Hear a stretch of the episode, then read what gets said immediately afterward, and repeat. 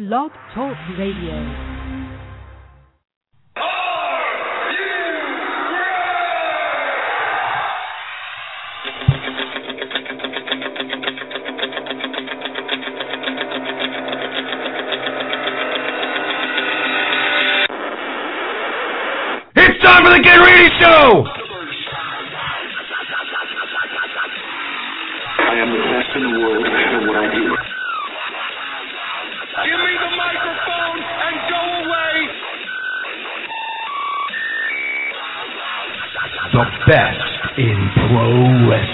Talk.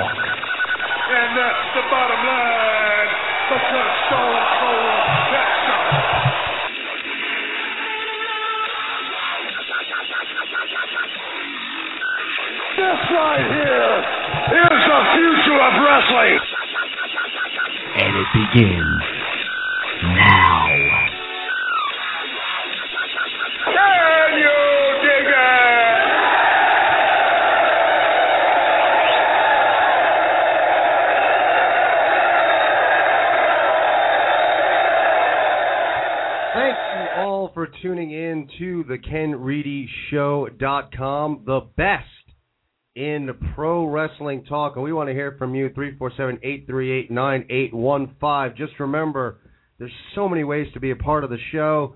Uh, KenReedyShow.com. Obviously, check that out. Check out our blogs over there. Uh, Facebook.com slash The Ken Reedy Show and at The Ken Reedy Show on Twitter. We're all over the place giving you the best in pro wrestling talk. But, you know, we want to hear from you, so give us a call uh, tonight again, 347-838-9815. And as always, my tag team partner Dave is on the line. Dave, how you doing? I'm doing wonderful. Let's get this show on the road. Yeah, I don't know if it's possible, but and that's why we need callers tonight because, uh, yeah, you know the cold that Mike had, that somehow through the phone he gave to you, somehow through the microphones and phones it's made its way to me. Oh my goodness. So I don't know. We'll see how long uh, the voice holds up. I'm hoping we get through the whole show, but uh, yeah, I've been hurting the past couple days. So let's let's get this going. You know, this tonight we got a jam-packed show. Just so you guys know, we got a big premiere.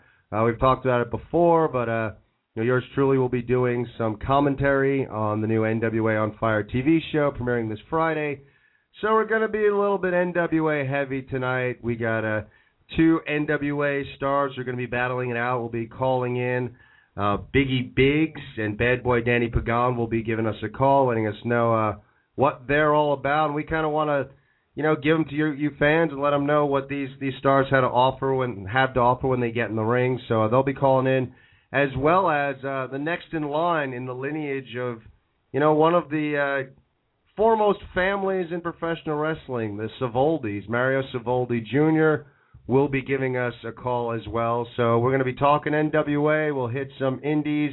We'll hit some ROH, but of course we will hit WWE and TNA. So it's going to be a it's going to be a mixed bag tonight. But stay with us, and if you want to, you know what? If you don't like what we're talking about at a given time, you know the number three four seven eight three eight. 9815 is a number to call. You can call in and tell us to shut up and say, I want to talk about this. And by all means, we'll give you the floor and you can talk about what you want to talk about. But right now, we're going to go out to the calls because we have a very special caller coming in. I think this is going to be a major announcement for the Ken Reedy Show. Uh, maybe the biggest since the show has, has started. So uh, without further ado, we'll, we'll change it up a bit, go right out to the phones. And uh, caller, are you there? Yeah, it's Ken Reedy. This is Ken Reedy, yes. Ken Reedy, you know who this is? Is this Bobby America? This is Bobby America, the one and only of the Gun Show. You know I am a true world hero, Ken. And, and you know what? I listen to your show every week. I may not call in, but I listen. And you know what? You are a true world hero. And, and I have some things to say, but if there's anything you want to uh, say before I have to say what I have to say?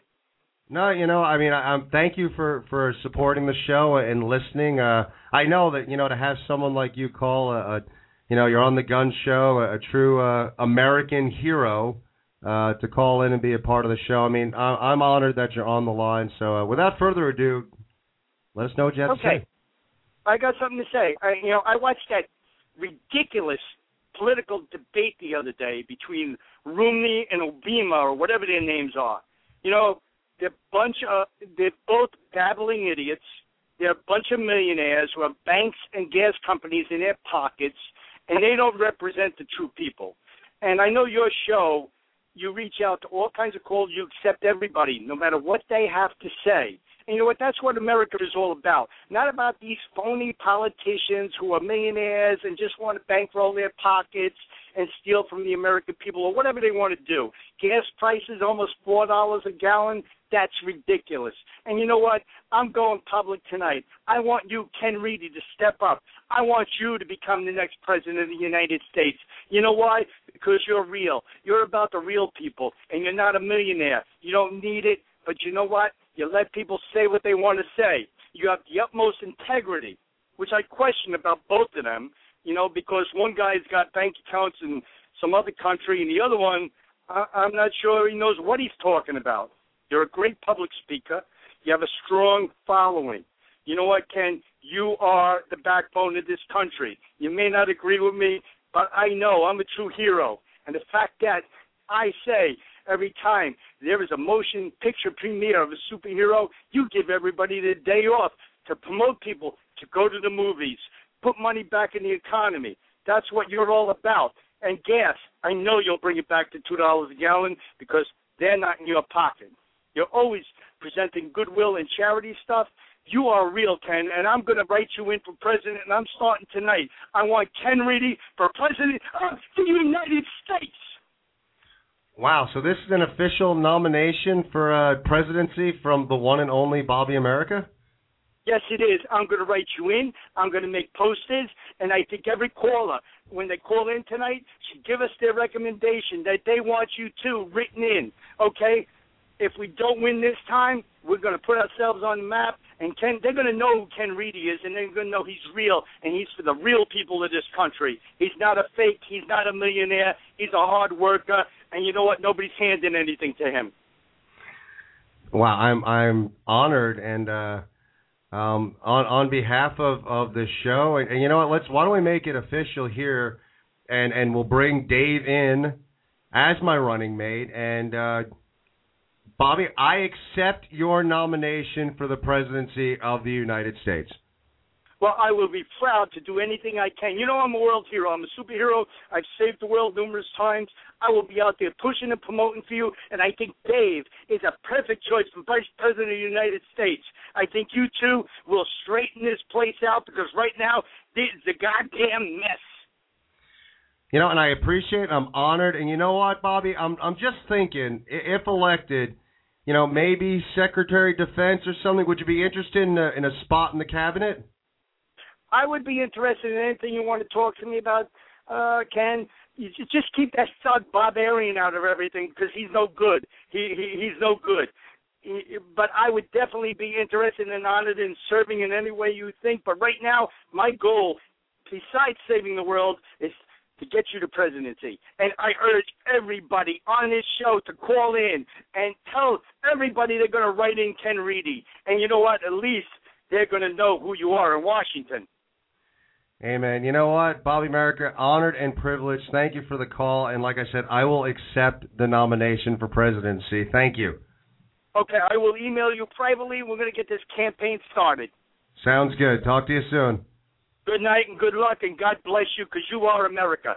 Thank you, and uh, you know, just uh, I mean, honored to be uh, nominated by Bobby America. Not really sure what party we'll be running under, uh, but we'll be running a, a presidential campaign, and uh, it is important to remember the things that are important in this country. And as Bobby America said, we will, if elected, get the day off on the day after comic book movie openings.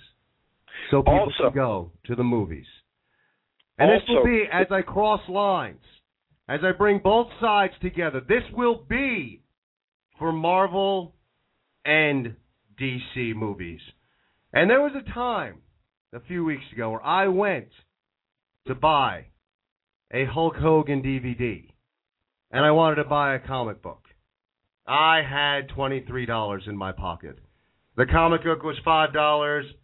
The Hulk Hogan DVD was $20. I decided I could not afford the comic book. So I just bought the DVD. And that, my friends, is the sound economic thinking that I will bring to the White House if elected. I will only spend what I have in my pocket. The birthdays of one Hulk Hogan and Ric Flair will be national holidays. We will fund the economy by if parents bring infants into R rated films, those parents will be fined one, no less than $1.2 million. Those fines would help to stimulate the economy. And going forward will help to quiet down movie theaters. Honey Boo Boo will be illegal. And these are just a couple of things, couple of stances I have on the issues. And coming, you know, in the upcoming weeks, I will state my case on other of the major, major issues affecting this country. But I feel that it is time that we need another option. The Republicans and Democrats are not getting it done. And I am the true voice of the voiceless. I am proud to be your presidential candidate, and we have a little over a month of campaigning. Let's get it started. And like I said, my running mate, Dave, he's on the ticket. Dave, you have anything you'd like to say to the American people? Yeah, yes. As a matter of fact, you know, I, I I wanted to mention earlier that you know if we get elected as as you know president and vice president of the United States of America, we're not going to forget about the wrestling fans here on the Ken Reedy Show. First and foremost, it is going to be my public duty to make sure that all wrestling fans find a way to get laid. Okay? Because the wrestling fans out there that wear their championship belts in public at non wrestling events are the reason why wrestling fans like myself have a hard time finding a nice woman. So, I will make it a duty to come up with some good strategic laws and some ideas to make sure that wrestling is cool again. And everybody that follows the Ken Reedy show, that listens to our show, you will all be a part of that movement. That will be my first order of business. And I have plenty more that I will reveal in the coming weeks heading towards the campaign. Amen. That is that is good uh good sound stuff. You know what? I mean that and that's just it. If elected, you know, I don't play golf. I don't. So whereas the the you know presidents they take breaks and they take vacations and whatever and they may they play golf or whatever. This is going to be our break doing the the show. So we're not going to alienate our fans. We'll get elected. We'll solve the world's problems all week. We'll make everything better for everybody. We'll fix the economy. We'll end all war. We'll do all that stuff during the week. Sunday nights, we will be right back here to talk about pro wrestling with pro wrestling fans because we, we promise. That's one thing. Don't fear. We will not alienate our, our friends and fans that are listening to the show. We'll keep this show going because you guys have given us the platform for this, this major run uh, at the White House. So we're going to keep talking wrestling. Um, so you don't have to worry about that. Uh, and speaking of which, this week was an interesting uh, week in the world of professional wrestling. You catch that, man? That's we call in the business a segue. Yeah. Good stuff. Segue, yeah, into uh, you know, Ryback, man. Uh, you know, it's interesting because there's all sorts of stuff floating around. Uh, you know, it seemed like you know we were in agreement in the pre-show meetings that uh, if we're gonna lead with something, you got to kind of lead with Ryback because he's he's pretty uh over right now, as they say in the biz. Uh, lots of rumors floating, uh, WrestleMania rumors floating around. Uh, he's over big time. Uh, you know, I don't know how long term I see him uh, as a star, but uh, it's it's working now. Your your thoughts on one Mr. Ryback, Dave? Um, I mean, I, I still really don't have a thought on it because the way that he they that they have portrayed him and the CM Punk situation on television, you don't know where it's going to go. Um, it's uh, it, it, obviously they want to lead to a showdown. I've been hearing rumors that they don't want to have that official match until maybe November, December, um, between the two, but that all hinges on one John Cena and what's going to happen with him and if he's going to compete at the pay per view. Um, they really haven't. They really. It doesn't seem like they have a set destination for it. But to to Ryback's benefit, it certainly helped him tremendously when he came out and basically stuck up for J.R. in Jim Ross's hometown. He got probably one of the biggest pops he's ever gotten. Um, as far as the uh, the Undertaker rumors, um, you know, it's just a rumor. So take it for what it is. You know, some fans may like it, some fans may not. I'm not really a big fan of it. I'd like to see him go through a lot more people, more credible guys before he gets to a spot like that with Undertaker. But it's something different too that I like more than anything is the fact that they're putting this newer guy in a position to look really strong against the top heel in the company. And uh, you know, hopefully uh, Ryback can capitalize on uh, this popularity and, and uh, going forward, and maybe he'll be one of the future uh, top WWE superstars in, in the business.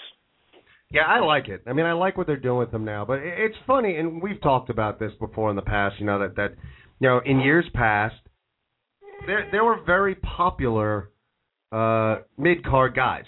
You know, guys that were firmly in the mid card, but they were they were over. Um, I, don't know if like just because Ryback's getting huge pops, does that does not mean he's ready to be a, a main event guy. Um, maybe he is. I don't see him that way. I see him as a real, real entertaining alternative. Someone who throw him slap dab in the middle of any pay per view or uh, Monday Night Raw or something, and and do some ridiculous feat of strength and kick the hell out of someone, and it's entertaining. Um, you know, if you look at uh, wrestling, I mean, some people have made the analogy of, of wrestling is kind of like a traveling circus. Well, he's your strongman. Um, I like that. I, I don't know. I mean, the one thing like you bring up a good you know point with the Undertaker, and I don't like that at all. Uh, first of all, that means if we're if you're gonna do now, we're not talking Undertaker versus Ryback. We're talking streak versus streak. That was where the rumor started. And I don't know who started. It wasn't us. Not our fault. Um, who knows? Maybe the WWE floated the rumor out there to see what people thought about it. Uh, if if it's streak versus streak, then that means we got to keep Ryback undefeated until WrestleMania. Um, I, I don't I don't know how interesting you can keep it. Um, how many people can he go through? How many quote unquote jobbers can he go through? Um, so uh, that's one thing to keep him interesting and undefeated until WrestleMania uh, would be difficult. Um, you know, the other thing, I mean, I, I just, I, I, I don't know. I, I just don't see him reaching that kind of main event status. I, I love what he's doing now, and it's definitely uh, great short term. Um, and, and the crowd has really gotten into him. I mean, I, I didn't think they would. I mean, the crowd was chanting Goldberg and almost making fun of him, and somewhere along the line, um, it turned and the crowd just got into him. I thought what what happened on Monday night was brilliance, and some of the you know, and again, it's it's like wrestling 101. Uh, you want to really put a guy over, uh, put him against your top heel, and uh, you know, throw a victim like J.R. into the mix. I mean, I thought that whole sequence was absolutely perfect. I don't think you could have scripted that any better. I, I thought everyone involved did a did a good job. Um, it was well done. Um, I'm curious. I started thinking about this, and, and who knows if the you know if they go streak versus streak or will they'll go. But here's a thought and this is just me spitballing, and I'm kind of curious, Dave, what what do you think about this? If to give him like a little bit more longevity, to kind of switch it up a little bit, what if this whole thing going on right now and the posturing, and let's let's face it, you know, Ryback hasn't put his hands on Punk, he hasn't beaten him up, he's just kind of showed up. What if somewhere along the line we find out it was all a ruse, and they're in it together, and we have a Ryback heel turn, and kind of a faction where he's the muscle, Heyman's the the brains, and uh, you got uh, Punk is is the champ, and you have this this small little faction that just uh, you know anytime anything gets a little heated, Ryback kills somebody, and and uh, Heyman's just the brains of, of the outfit. Um, you know, I, I to me like when I I just came like thought of this the other day, I was like, you know, they could give Ryback uh, a little longer, and if Heyman is Ryback's mouthpiece, that's phenomenal, and it could lead to down the road a piece, depending on where they go and what his schedule is, a Ryback versus Lesnar, which could be an interesting brawl. Um, and it's weird because you could go either way with Lesnar. You could have Lesnar come back and try and do a face turn, and he's just pissed at Heyman, like, "Why'd you bring this guy in? You know, I'm your guy." Or when Lesnar comes back, they really have no use for him. Or Lesnar comes back and there's ego being bruised, so you turn Ryback back face. I mean, there's there's a couple ways you can go with it, but I just kind of was like, you know, maybe turning Ryback heel eventually and allying himself with this little group. Uh, could be something interesting. Again, I, I'm I'm just speculating, and I don't think they're going to do it. But uh, what do you think of, of that potential storyline? Um, well, to put Ryback with Punk and Heyman, Lesnar would have to be out of the equation because, in my personal opinion, I don't think any WWE fan believes that Lesnar is truly gone from that tout that he made um, after SummerSlam, after defeating Triple H especially after he said that he accomplished everything he needed to accomplish. He only wrestled twice. He lost the first time to Cena, and then he beat the crap out of Triple H. He didn't even win the belt, so I don't think fans believe that.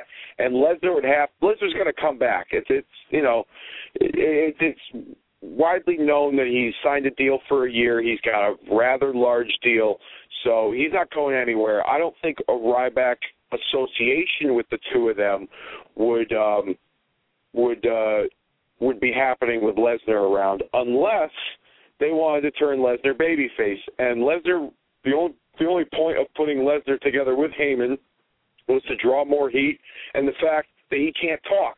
And so he needed Heyman to be his mouthpiece. And plus, the two of them together worked. The two of them separate, people didn't really believe that.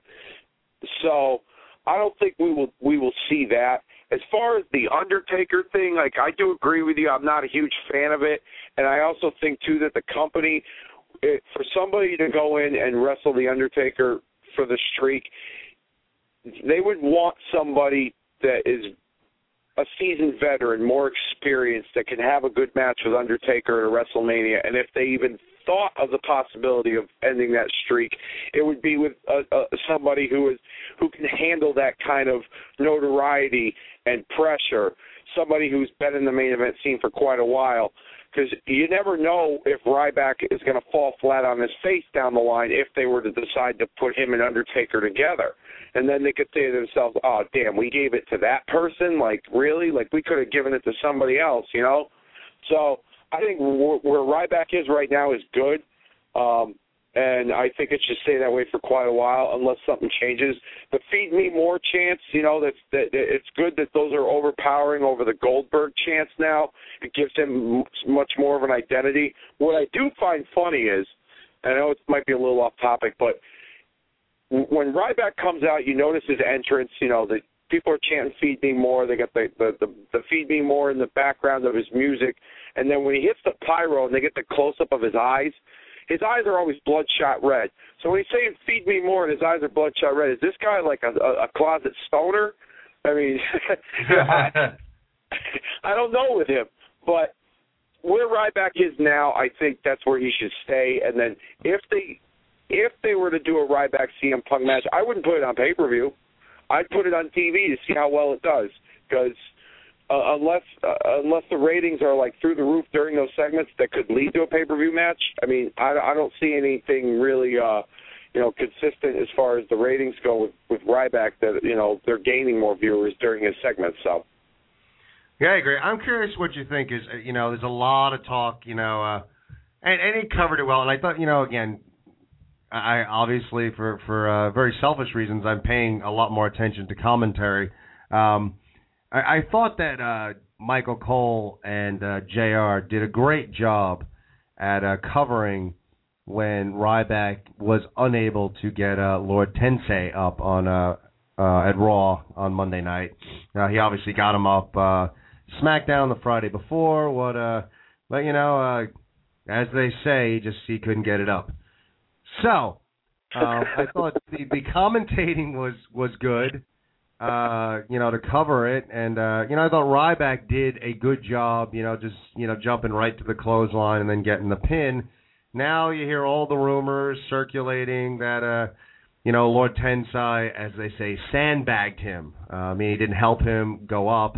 Uh, a couple of things you hear. Um, again, these are all internet rumors, so who the hell knows? Uh, one of the things he heard was uh, the uh, WWE, Vince McMahon, Triple H, uh, whoever the powers that be would uh, tell a Lord Tensai to do something like that um, to see how Ryback gets himself out of trouble. Uh, see if he panics or if he, you know, plays it off and, and does something else. Uh, you hear, you also heard reports that wasn't the case, and that that uh, people in the back were really pissed that uh, Ryback was unable to uh, pull off his finisher in the match. Um, interesting stuff. I mean, I you know I think everyone all but forgot about that by the time Raw ended because the segment with J.R. was so good. Uh, I watched both matches a few times. In fact, I was sitting here. I got a a nice new Mac with a, a large screen, and I had both matches side by side, and I watched both, uh, you know, both finishers side by side. Um, slight differences. I, I really, I couldn't tell enough to say Lord Tensai was definitely sandbagging him. I, I maybe he was. I mean, at time like the the one on Raw, it looked like maybe he was shifting his weight back, but maybe it was tough for me to say.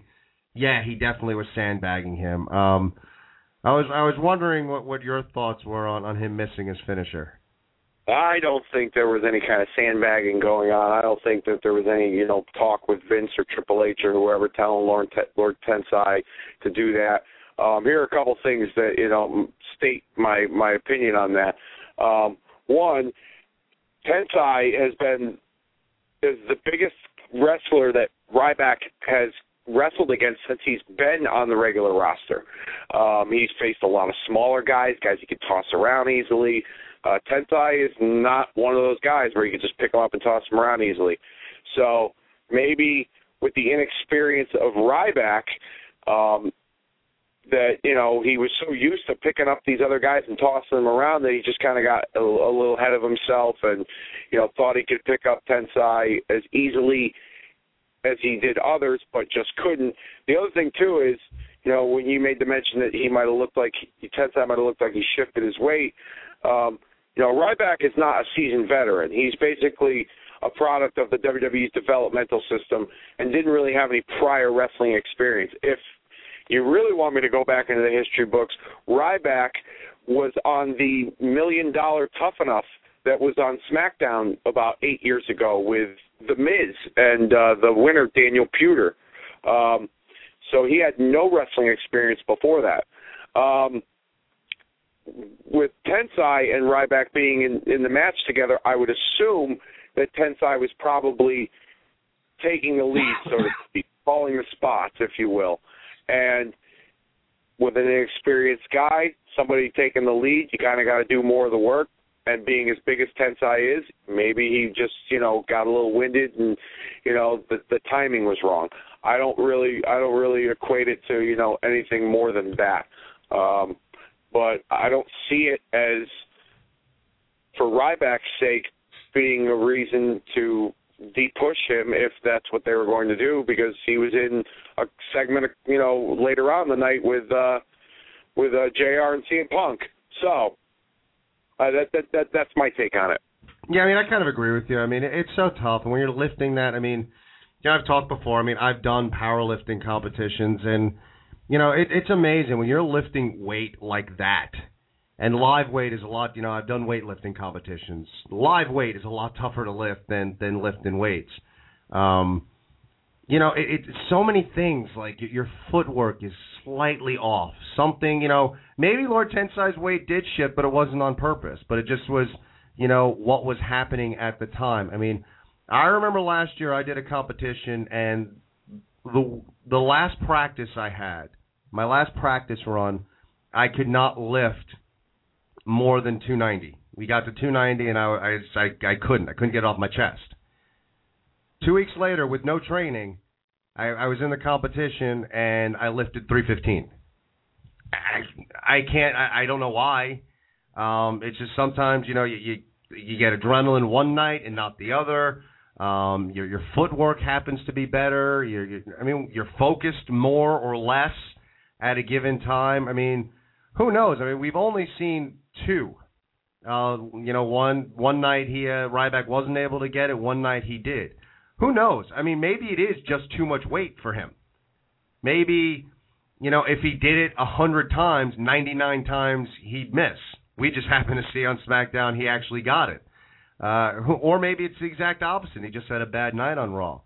Uh, it's a lot of lot of mass to be lifting up, and uh, I don't know. It, it's fun speculation, and you, you see things circulating around the internet, and uh, you know, uh, it's fun fodder for conversation. But uh, to me, I, I kind of agree with you. I think it's like much ado about nothing, and uh, you know, he, he just had a bad night, and he covered it well, and he's still over, and I don't think it really hurt him one bit. But now we're going to go out and again, we have some guys on hold, and I'm asking you please be patient. We got a busy show for you guys today, um, but now we have on the line uh, next week.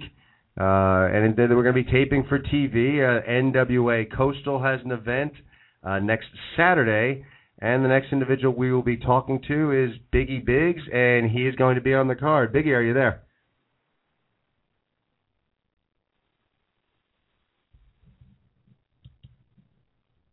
Biggie, are you there? Yes, sir. How you doing? Good. How you doing? Not too bad. Thanks for having me. Thanks for being on. You know, again, this this whole NWA thing uh, on fire is new, we got uh, we're to be on TV. So, uh, why don't you like you know for people who aren't familiar with your work, uh, why don't you give us a little bit of uh, what fans can expect from uh, Biggie Biggs in and out of the ring? Uh, I tell you what, it's it's to be a good time. It's like um, it's like a music video come to life. I'm all about having a good time in the ring. I want to entertain the crowd. It's all about the crowd having a good time. You know, that's what Biggie Biggs is there to do is to is to get the crowd hyped up and have a good time. And if I can sneak a W in there, that's that's always good too. Well, you say sneak a W in there. I mean, right now, uh, correct me if I'm wrong, but you're uh, undefeated at NWA Coastal. Uh, that's correct. I've had a pretty good run. It's it's looking good for uh, 2012 going to 20, 2013 for uh, Biggie Biggs here. Nice, cool. Just curious, as a as an up and comer, uh, who are some of the guys that uh, influenced you? Uh, some of the wrestlers you liked watching in the past, maybe some of the guys you like watching uh, today. Like, who are your biggest influences? Um, I'm I'm kind of a throwback. I've, I've been wrestling for about 18 years on the Indies. Um, started out when Dennis Coralluzzo ran the NWA in New Jersey, and uh, I was always a big fan of um, Dusty Rhodes and the way he worked the crowd and the way he got emotion. And uh, I just found that very unique. And then I try to I try to do that in the way I work. And then there's always like the Rock and Roll Express, Ricky Morton and Robert Gibson. They're they're a great babyface tag team and just the way they got emotion from the crowd was phenomenal. Uh, is there anyone who do you like watching now? Uh, now I'm a I'm a big fan of CM Punk. I, I like the way he does his character. I like the way he gets um he gets over and he gets the heat with the crowd. It's it's very very well done. Are you uh, are you a fan as as well as a, a performer? Do you do you watch uh, Raw, SmackDown, uh, Impact? Uh, I try to watch everything I can from uh, stuff that's on mainstream to stuff that doesn't even make TV. You know, any anything you give me, I'll watch.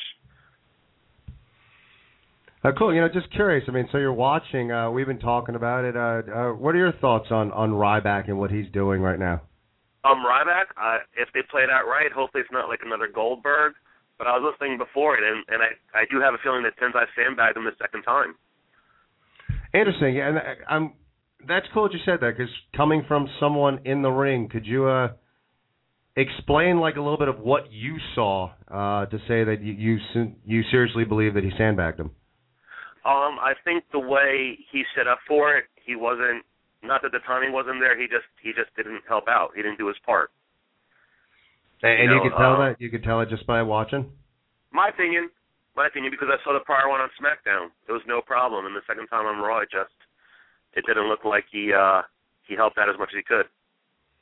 Huh, it's interesting. Yeah, I mean, it, it's funny because I was I was watching it too, but uh, you know, coming from someone who uh has been in the ring, I mean, you would obviously see a little bit more than than the rest of us. So that's uh that's interesting. So uh, maybe he did sandbag him. Do you think you know now that we're going on this this uh mode, uh if he did sandbag him, do you think it would be uh, a test? Is it just uh, Tensai just not wanting to go up? I mean, would would you just speculating? I mean, what, Um, why, why do you think he would? My opinion, uh, professional wrestling is a, it's a very catty business. I don't know if that's the, right terminology, but it's very competitive. And you have a guy like Tensai who who made a name for himself in Japan. I mean, he made a name for himself in the Attitude Era. He went to Japan. He came back as Tensai. Um, now you have this guy Ryback. You know, he's an up and comer. He's still green, but his character's working for him.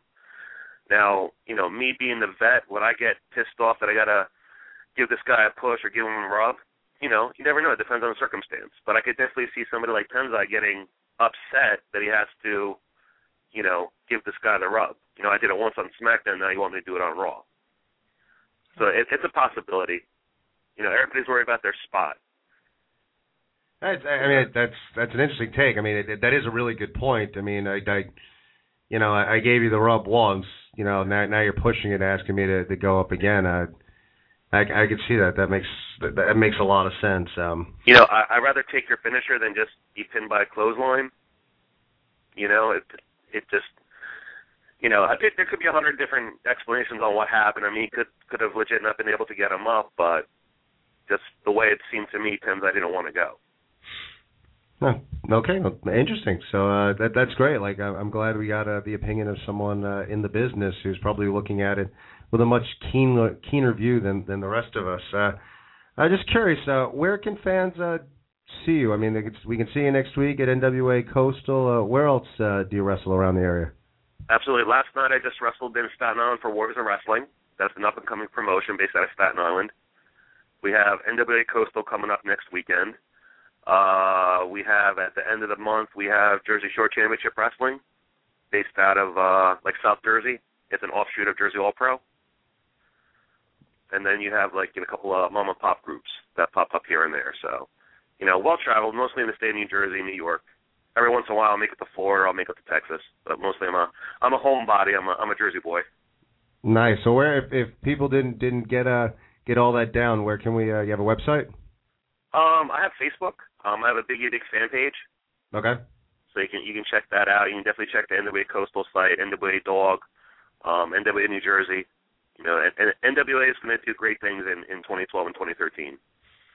Looking forward to it. Uh, looking forward to being a part of it. And before we let you go, you're going to be wrestling Bad Boy Danny Pagan. Do you have any parting words for Mr. Pagan uh, for your bout next week?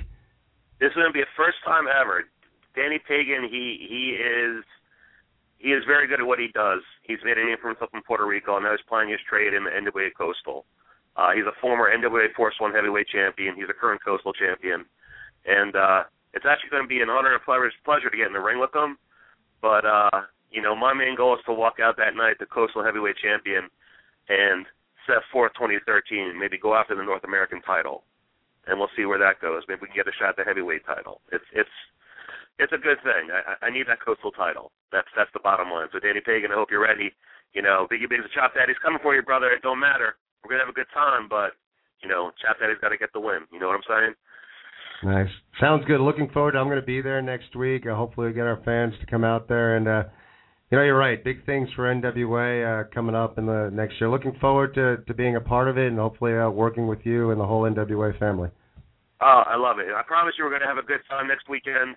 You know what? I- If after everything's said and done, we'll take a ride to Atlantic City. You know, we'll play some craps, see what happens. Sounds good. Thanks a lot for the phone call. We'll talk to you soon. All right, thanks for having me. Take care. Uh, interesting, you know. Uh, again, and I I can't argue with the guy. The guy's in the ring. He's been doing it for 18 years. Uh, we're both sitting here talking, saying, "Eh, don't know if he really sandbagged him." And uh, you know, he says watching it, he uh, thinks he may have. So maybe he did. Who knows? Who knows? If, like you said, somebody who has experience in the ring, you know, he sees something differently than you know just two schmucks like us who are sitting down talking about it. So, you know, I I I, I, I, I get what you're saying though. I mean, he brought up some really good points. I mean, you know, depending on, you know, where your head is at or whatever, you know, hey, I I I gave you one. I did it once. Uh, you know, and, and and really good points. Um, I did it once for you. I'm I'm supposed to be a big badass. That's my character too. You know, I mean, let's face it. I mean, Lord Tensai and uh, Ryback are, uh, you know, similar characters. They're different things in the ring, but yeah, they're they're, they're big, brawling, strong, badass type characters. You know, uh, you know, hey, I gave you the rub once. Uh, you're gonna have to earn this next one. Uh, you know, who knows? And again, it's just speculation on our part, but someone in the business uh, thinks it looked like a sandbag. So go figure. Who knows? But let's let's get some phone calls, Adler. We got some more interviews coming up, but uh, I think we got Tony on the line. Let's uh, Tony, are you there? Yeah, hey, how's it going, Ken? Doing all right. How you doing? All right. It was man, that was a hell of a show last night.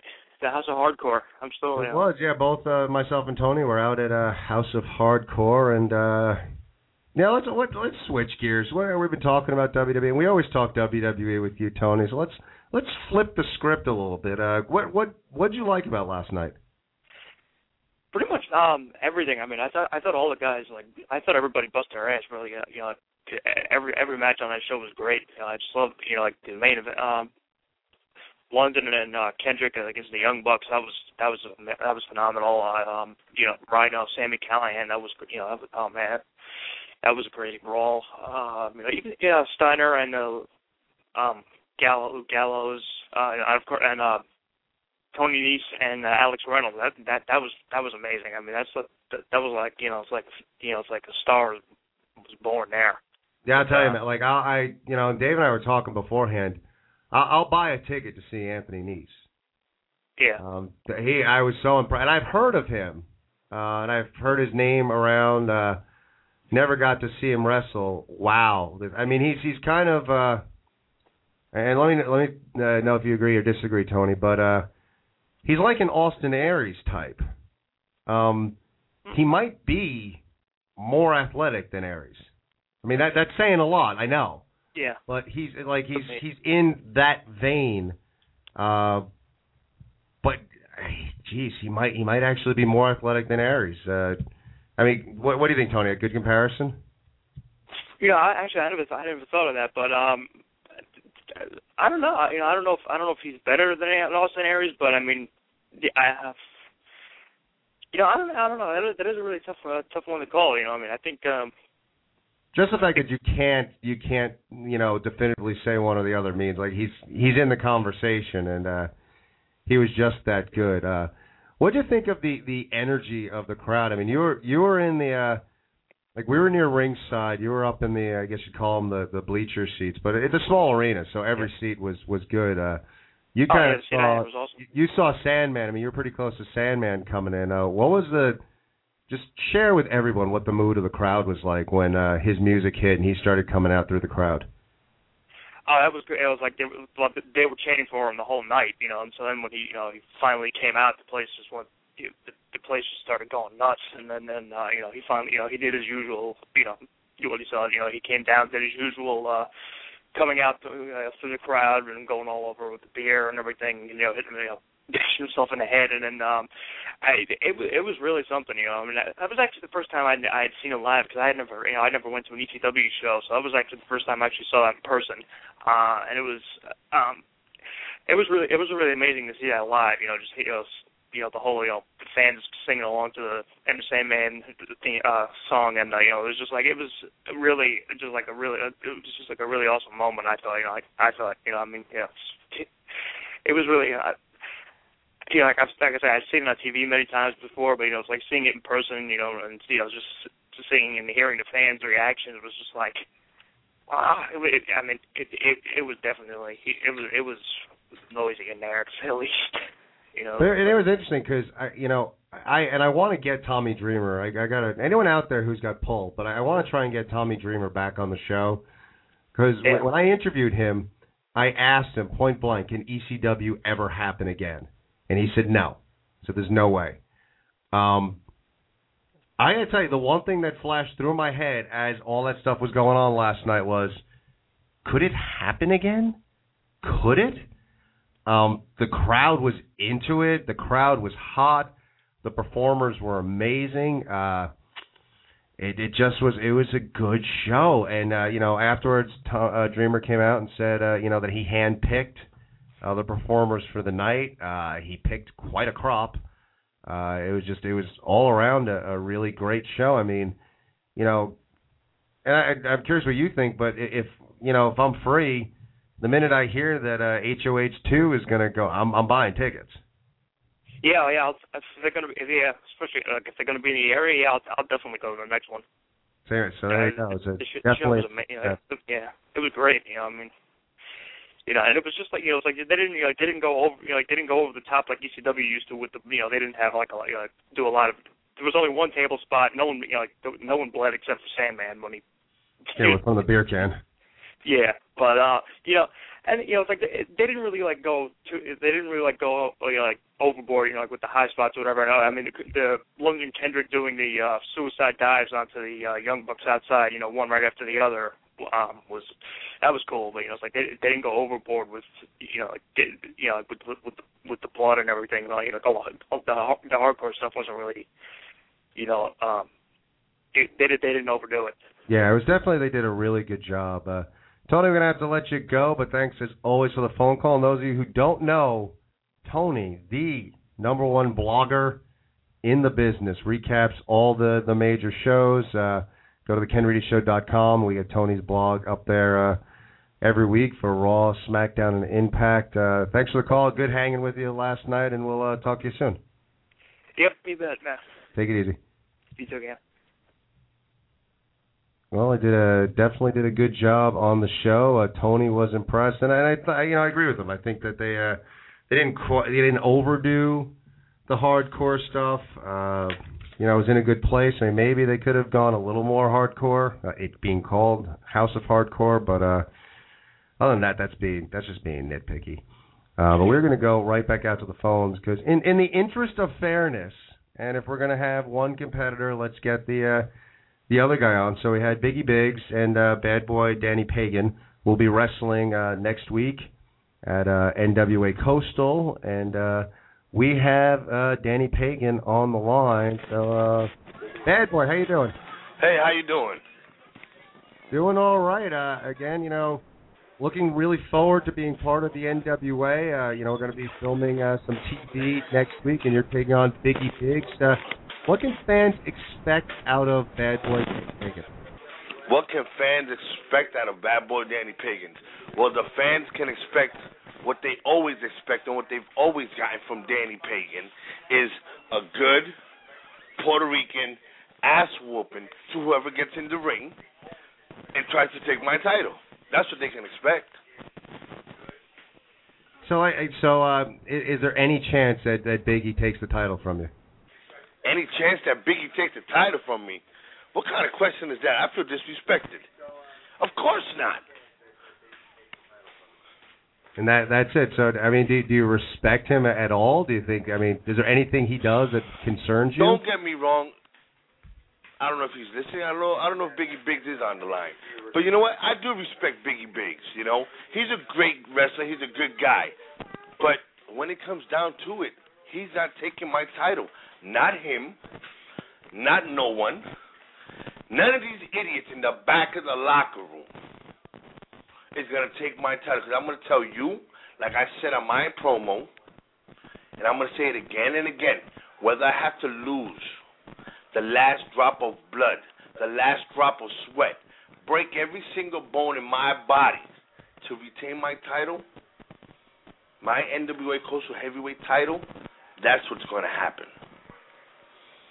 Uh, you were like the the benchmark of intensity. Uh, let me know a little bit about uh, your your history in the business and uh, you know who influenced you and uh, your training. Just give us a little uh, bad boy history. Little bad boy history. I've been I've been in the business since '94. I started in Puerto Rico.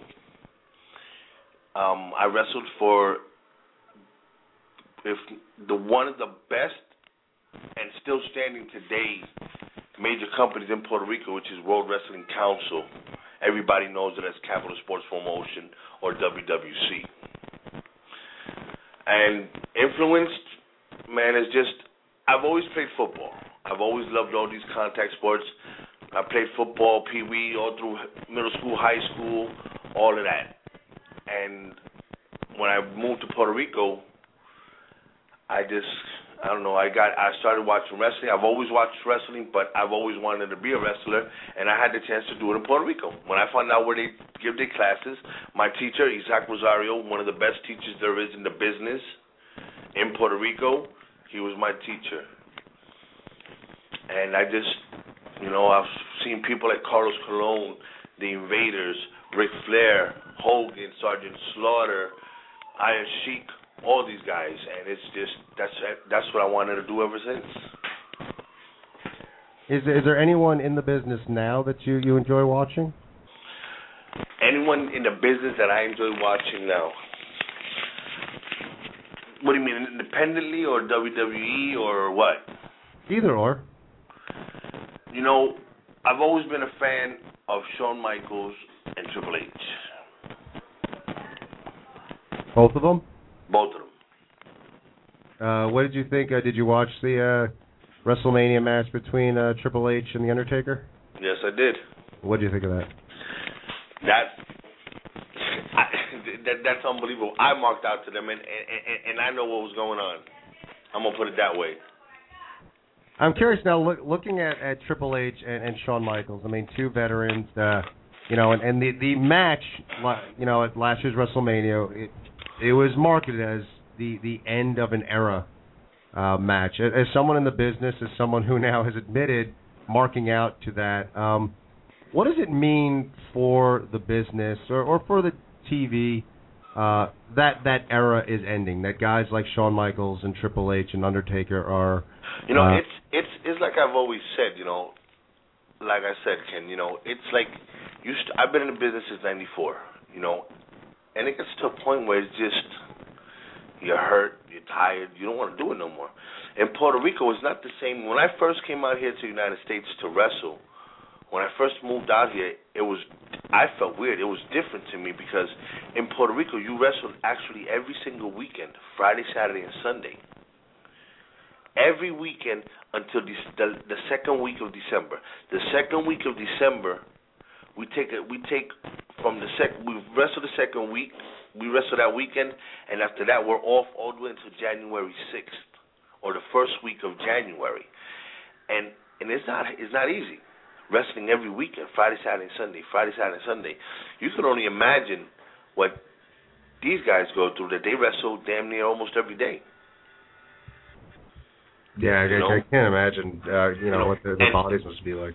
You know, and right now it's like, you know, we wrestle in Puerto Rico, we wrestle Friday, Saturday, and Sunday.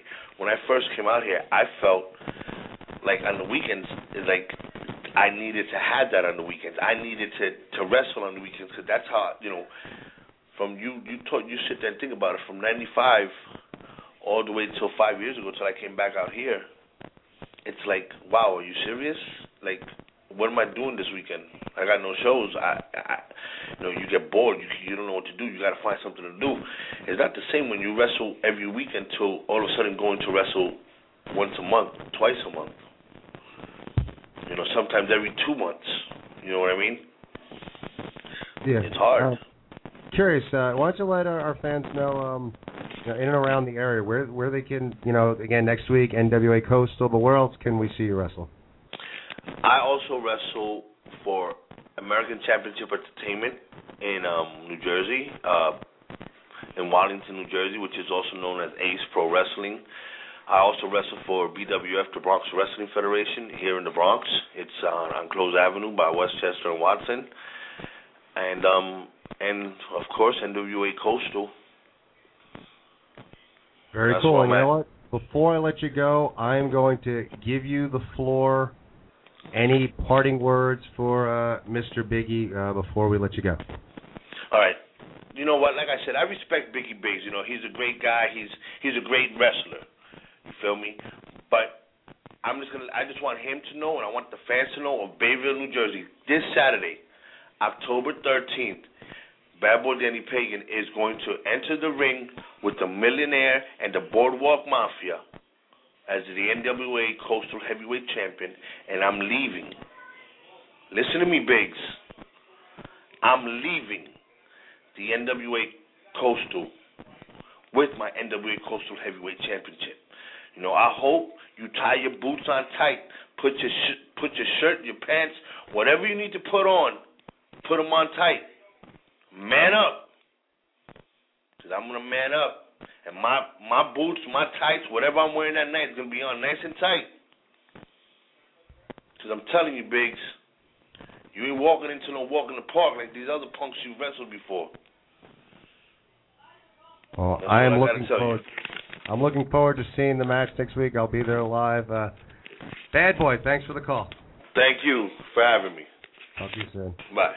Well, there you go, bad boy uh, Danny Pagan. Uh, looking forward to getting in the ring with uh, Biggie Biggs next week on NWA Coastal. Uh, quite an interesting first hour. Uh, you know, we have, uh, you know, Mr. Trivia has been on hold for a while now, and I, I am promising you, because I'm getting you're listening, and I have someone else on hold. As soon as we get past that, I don't want to get you in, then we got to get the news break. So we're going to do the news break. Right after the news break, we'll get your calls. About uh, 7:15, we have Mario uh, Savoldi Jr. be calling in, uh, asking some stuff about the NWA on fire. Um, but we're gonna, you know, we're gonna keep talking WWE and TNA. So uh, I promise you guys, we're gonna get to you after uh, the the uh, the news break. But uh, interesting first hour, huh, Dave? Yeah, very interesting. Uh, you know, uh, Danny Pagan sounds like he's really serious about this, and uh, you know, heading towards uh, his match, you know, with uh, Biggie Biggs, and uh, you know, I'm curious what exactly a Puerto Rican beating is, as opposed to a regular beating. But if you just add the word beating in with Puerto Rican, it spells trouble. So It doesn't sounds like sound. It sounds worse, doesn't it? Exactly. That's what. Yeah, I mean, like I'm curious as to what you know what entails in that. Um, you know, I don't want to find out personally, like No. myself. Like I'll, I'll I'll watch it and enjoy watching it. You know, sorry for whoever's listening, but I'll enjoy watching it. But other than that, I don't want to find out personally. So, Mr. Pagan, if you're listening out there, um, don't beat me up. I I mean it's it's amazing. I mean you know, and we'll uh, and a lot of our fans want to talk about the major stuff. We're going to get into that, but and going to some of these indie shows and talking to them on the show and everything. I mean, it really is a truly remarkable business, and like we said before, that's why we sit here every week and we talk about it. Uh, you go to some of these indie shows and you talk to these wrestlers and just I mean, they just love the business. I mean, it's like you look in their eyes, and it's, there, there's nothing else they could do. You know, uh, it's it's amazing. I'm gonna be doing, you know, this the the indie scene for a a couple of decades. You know, or close to a couple of decades. I mean, that's that's uh that's pretty amazing. You know, um, you know, I'm sure there are a lot of guys that that start on the indie scene and wind up uh, bowing out. You know, and uh, you know, these guys still getting in the ring uh, each and every weekend, and uh, you know, I'm sure for a lot of them, you know, sticking around. I mean, aside from like the uh, the body getting punished repeatedly, uh, you know, I'm sure there are some promoters that aren't honorable. I'm sure every one of these guys probably have a story of getting stiffed or getting shortchanged on their fee. Um, you know, it's a tough road, and uh, you know they just keep doing it just for the fans, and that's that's sort of you know I find remarkable that you know there's there's such a you know an embracing of the fans, and, and that's what's great about about this business. You know, last night honestly, and and look, he could have been working all of us. I think I'm going to take it as genuine, but uh, Tommy Dreamer came down to the ring, and of course, you know, there's the ECW chant, uh, the obligatory ECW chant, um, which I think now we, we should put it to bed. ECW's gone. It's gone. It's the past. Let's stop it. Stop. EC Dub. I get it. DUB. Um, but what happened? uh, Eventually, the the the chant shifted and the 2,000 people in that arena started chanting HOH.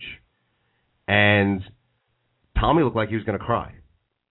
Uh, and I'm going to take that as genuine. I think he was genuinely moved by that. Uh, but it's just it's amazing. Like you just watch these guys. I mean, that just love the business. I mean, you see Tommy Dreamer come down there and put his body through hell, and it's just he he loves the business, uh, and it's it's uh it's amazing. It's just it's a passion on on the the, performers, and uh, you know sometimes you have nights where the passion is equally reciprocated by the crowd, and it's uh last night was a good night to be a wrestling fan. But without further ado, Dave is coming up right now with your 50-50 Dave 5 News Report. Thank you very much, Ken. This is the Dave 5 News Report, heard only on the Ken Reedy Show. Our first story this week couldn't come to a nicer gal. And I'm not referring to 2011 WWE Hall of Famer Sunny. Mm-hmm. it involves one Linda Hogan. Thursday morning, Miss Hogan was arrested on suspicion of driving while intoxicated. Linda blew a 0.84, which is just above the 0.88 legal limit in Los Angeles County. A representative for Linda stated that she consumed a glass of champagne on an empty stomach. Sure, you did. And that, combined with the effects of antibiotics, exacerbated the effects of the alcohol. No court date has been set for Linda Hogan. In more news from the Hogan family, the patriarch of Hulkamania, Hulk Hogan, is threatening to sue multiple websites that have contained a private sex tape with Hulk himself performing in it. What the hell? The websites in question have stated that they paid for the footage from an unknown source. Attorney David Houston, who represents Hulk, told TMZ.com, and I quote, This tape was made secretly without Hulk's knowledge or permission, and anyone displaying the tape will be held to the fullest extent of the law. I'm just curious at what point during this video did he hulk up, tear off his shirt, and he called the unknown female brother. Chris Jericho stated on Twitter this week that he won't be at WrestleMania 29 next spring when asked by a fan. Reportedly, Jericho and WWE were in negotiations for the past month for a new contract, but those talks have broke down. Jericho has stated publicly in the past that he would go back to WWE when the time is right. Time will tell on when Y2J returns to the WWE. TNA announced this week that they have released more tickets for next Sunday's Bound for Glory pay-per-view with exclusive stage seating. For the first time ever, TNA fans will have the chance to sit adjacent to the entrance ramps. Pricing for those seats are $35. Fans can use the promo code TNABFG for more savings.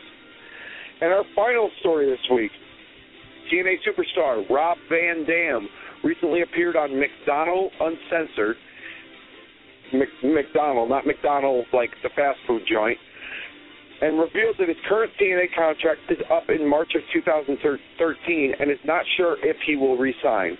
RVD didn't state reasons as to why, but he did note that TNA may well be his last full time gig in the wrestling industry.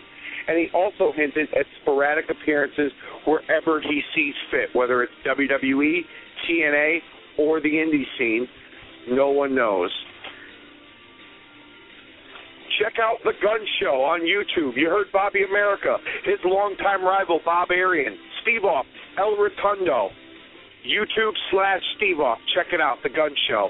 And Walk for Wishes next Saturday, October 13th at Liberty State Park, Jersey City, New Jersey.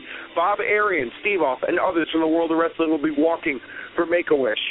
The walk starts at 10 a.m go to www.walkforwisheSNJ.org and join Harold's Heroes. A $25 registration fee is required, but that is a small price to pay to put a smile on a child's face. There you have it for the Dave 5 report, only heard on the Ken Reedy Show. Ken, back to you. Good stuff, good stuff. And again, just remember uh, uh, the Walk for Wishes. Um, you can go to the kenreedyshow.com. We have the link right there. So uh, if you didn't get all that with the information, just go right to the website, and, and we got the uh, the link right there. You click on and donate some funds for a very very good cause. Uh, you know, proud to be uh, helping out with that. And uh, quite a news report, man. The, the Hogan family. Wow, huh? I mean, man, just just the idea of a Hogan sex tape is just slightly unnerving. Uh, Let me tell you something, brother. You're gonna take your pants off. you know, I can just imagine what that video is like. And the and the, the sad part about it is, is that the rumors is that Hulk slept with Bubba the Love Sponge, the radio DJ. The, he's well, he used to be a big shock jock down in Florida. He's got a, I think he still has a show on Sirius. I'm not sure, but he slept with the, that radio DJ's wife, and apparently Bubba allowed it because you could hear a, a, a male's voice in the video telling them to go ahead and start or whatever. So It's funny though, because it's so like, you know, look, let's face it. I mean, we're we're guys, and like, you know, we, we like a good porn every now and again. I mean, it happens. Uh, you know, this is I I watched the clip that was leaked online, and and it it's just two normal people having sex, except one happens to be Hulk Hogan. I mean, at the end of the the, the clip, he's complaining about feeling bloated because he ate ten minutes ago.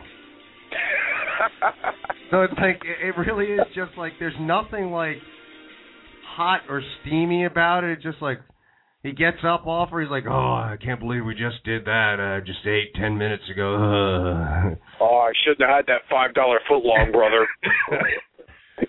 you, just, you just can't make it up. I, you know, whatever. Good for. I mean, it, that's weird though, because there there is a male voice outside. If it's if Bubba the Love Sponge is, uh, I mean, talk. That's like the ultimate mark. He's like that. That is it. If that is Bubba the Love Sponge's wife, there's nobody on the planet that can be a bigger mark than Bubba the Love Sponge. Yeah, sure, bang my wife. It's okay as long as I can still say I'm friends with Hulk Hogan. Let's go out to the phones because my man, Mr. Trivia, has been very, very patient. He's been on hold for almost an hour, so we're going to go right out to him now. Mr. Trivia, are you there? Yeah, how you doing, Ken? Sorry about the hold up. Thanks a lot for holding on. Looking forward to being on Top Rope uh, this Tuesday to talk a little wrestling on uh, your TV show. Yeah, looking forward to it. Like I said, unfortunately, I uh, I'm going to miss the live show. I'm going to be in uh, negotiations with the legal team there. You know, our legal team, Dewey Cheatham and Howe, and um, yeah, we're going to be talking about probably bringing the top rope up here to Pennsylvania. So I got to have a meeting with them and see what's going on with that. But uh, you're in good hands with our our co our host sitting in with us and our co-host. So everything's going to be great. I had to write my information down. I was I almost forgot what I was going to talk about there for a minute. Sorry. Go ahead. That's okay. The floor is you yours. Guys, you guys were talking about um, Ryback and uh, uh, how this thing works out. I, I think that their success in the business is going to is going to be determined by Vince McMahon. What Vince McMahon wants these guys to be, they'll be. Case in point, he did not know how to market Lex Luger. When Lex Luger was in the WWE, if he was marketed correctly, he would have been the biggest thing since Kool Aid. He wasn't marketed properly. Lex Luger should have been WWE or WWF champion. Never happened. Um, you're also talking about possibility with Ryback. You know, it'd be nice to see him turn heel or Brock Lesnar turn face. How would this sound for two matches at, at WrestleMania? Ryback, build him up, let him turn face, let him keep going the way he's going, put him against The Undertaker. And then Lesnar against a possible returning Batista. Nobody's mentioned anything about Batista. Supposedly he's going to be returning. And one other thing before I go, I know guys last week I uh I had messed up last week's trivia question. It was supposed to be in the, the pay-per-view in the 80s and 90s with Hogan and uh who he, who he faced and pinned and so forth and so on. But I've got one for Dave tonight. Dave, I'm hoping that you're going to be able to make it Tuesday night. Oh, I will. I'm definitely going to be there Tuesday night. Excellent. We're looking forward to the both of you being on there. It's going to be a great thing for our show. Going to be a great thing for your show. But tonight's question happens to do with the WWE Championship. WWF WWE Championship. And that trivia question is who was the longest reigning champion? Bruno Sammartino. Nope. Pay Really? attention to the pay, pay attention to the question. The, The WWF. longest Are we, are we The longest- talking? Did we? This is like deja vu. Did we do this question once before? No, not with me. No, the longest reigning champion, wrestling champion. So we're talking WWF, any any championship. Any championship. So it could be the IC or the the women's perhaps or the Any WWF, championship. WWE. It could be any of them. Well, oh, you know what? reigning champion. Hold on. You know what? That's actually good because I was thinking, you know, I'm thinking to myself, all right, well, a lot of people would think Bruno at first because he had the title for eight years, but I want to say the Fabulous Moolah, women's Fabulous champion, Moolah, 28 years. something like that. 28 Yeah, all right. years. That comes back to me. Okay. Yep. And uh, Ken, uh, also, um, unfortunately, I'm not going to be able to send out the um, company helicopter to pick you up to bring you to the show because I'll be I'll be using it for the meeting. But uh, I hope you guys are going to have a great time. We're looking forward to it. Like I said, uh, don't forget everybody. I posted on my Facebook page. Ken Reedy and his co-host Dave will be seen on the top rope live Tuesday night on WPAA.TV, Comcast channel 99, or excuse me, Comcast channel 18 in Wallingford, AT&T Uverse channel 99. Tune in to watch the best internet talk show host wrestling money can buy. Ken, Dave, looking forward to the show, guys. Have a great night. Good night to you. Thanks for the phone call. Thanks for holding on.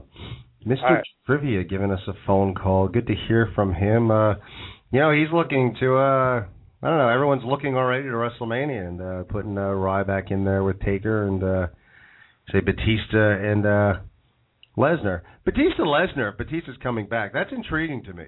Uh, two guys with uh, MMA experience as well as WWE experience. Uh, who knows where exactly they're they're going to go with all the storylines, but uh, that that could be interesting. I mean, I, I'd be into a Batista Lesnar match.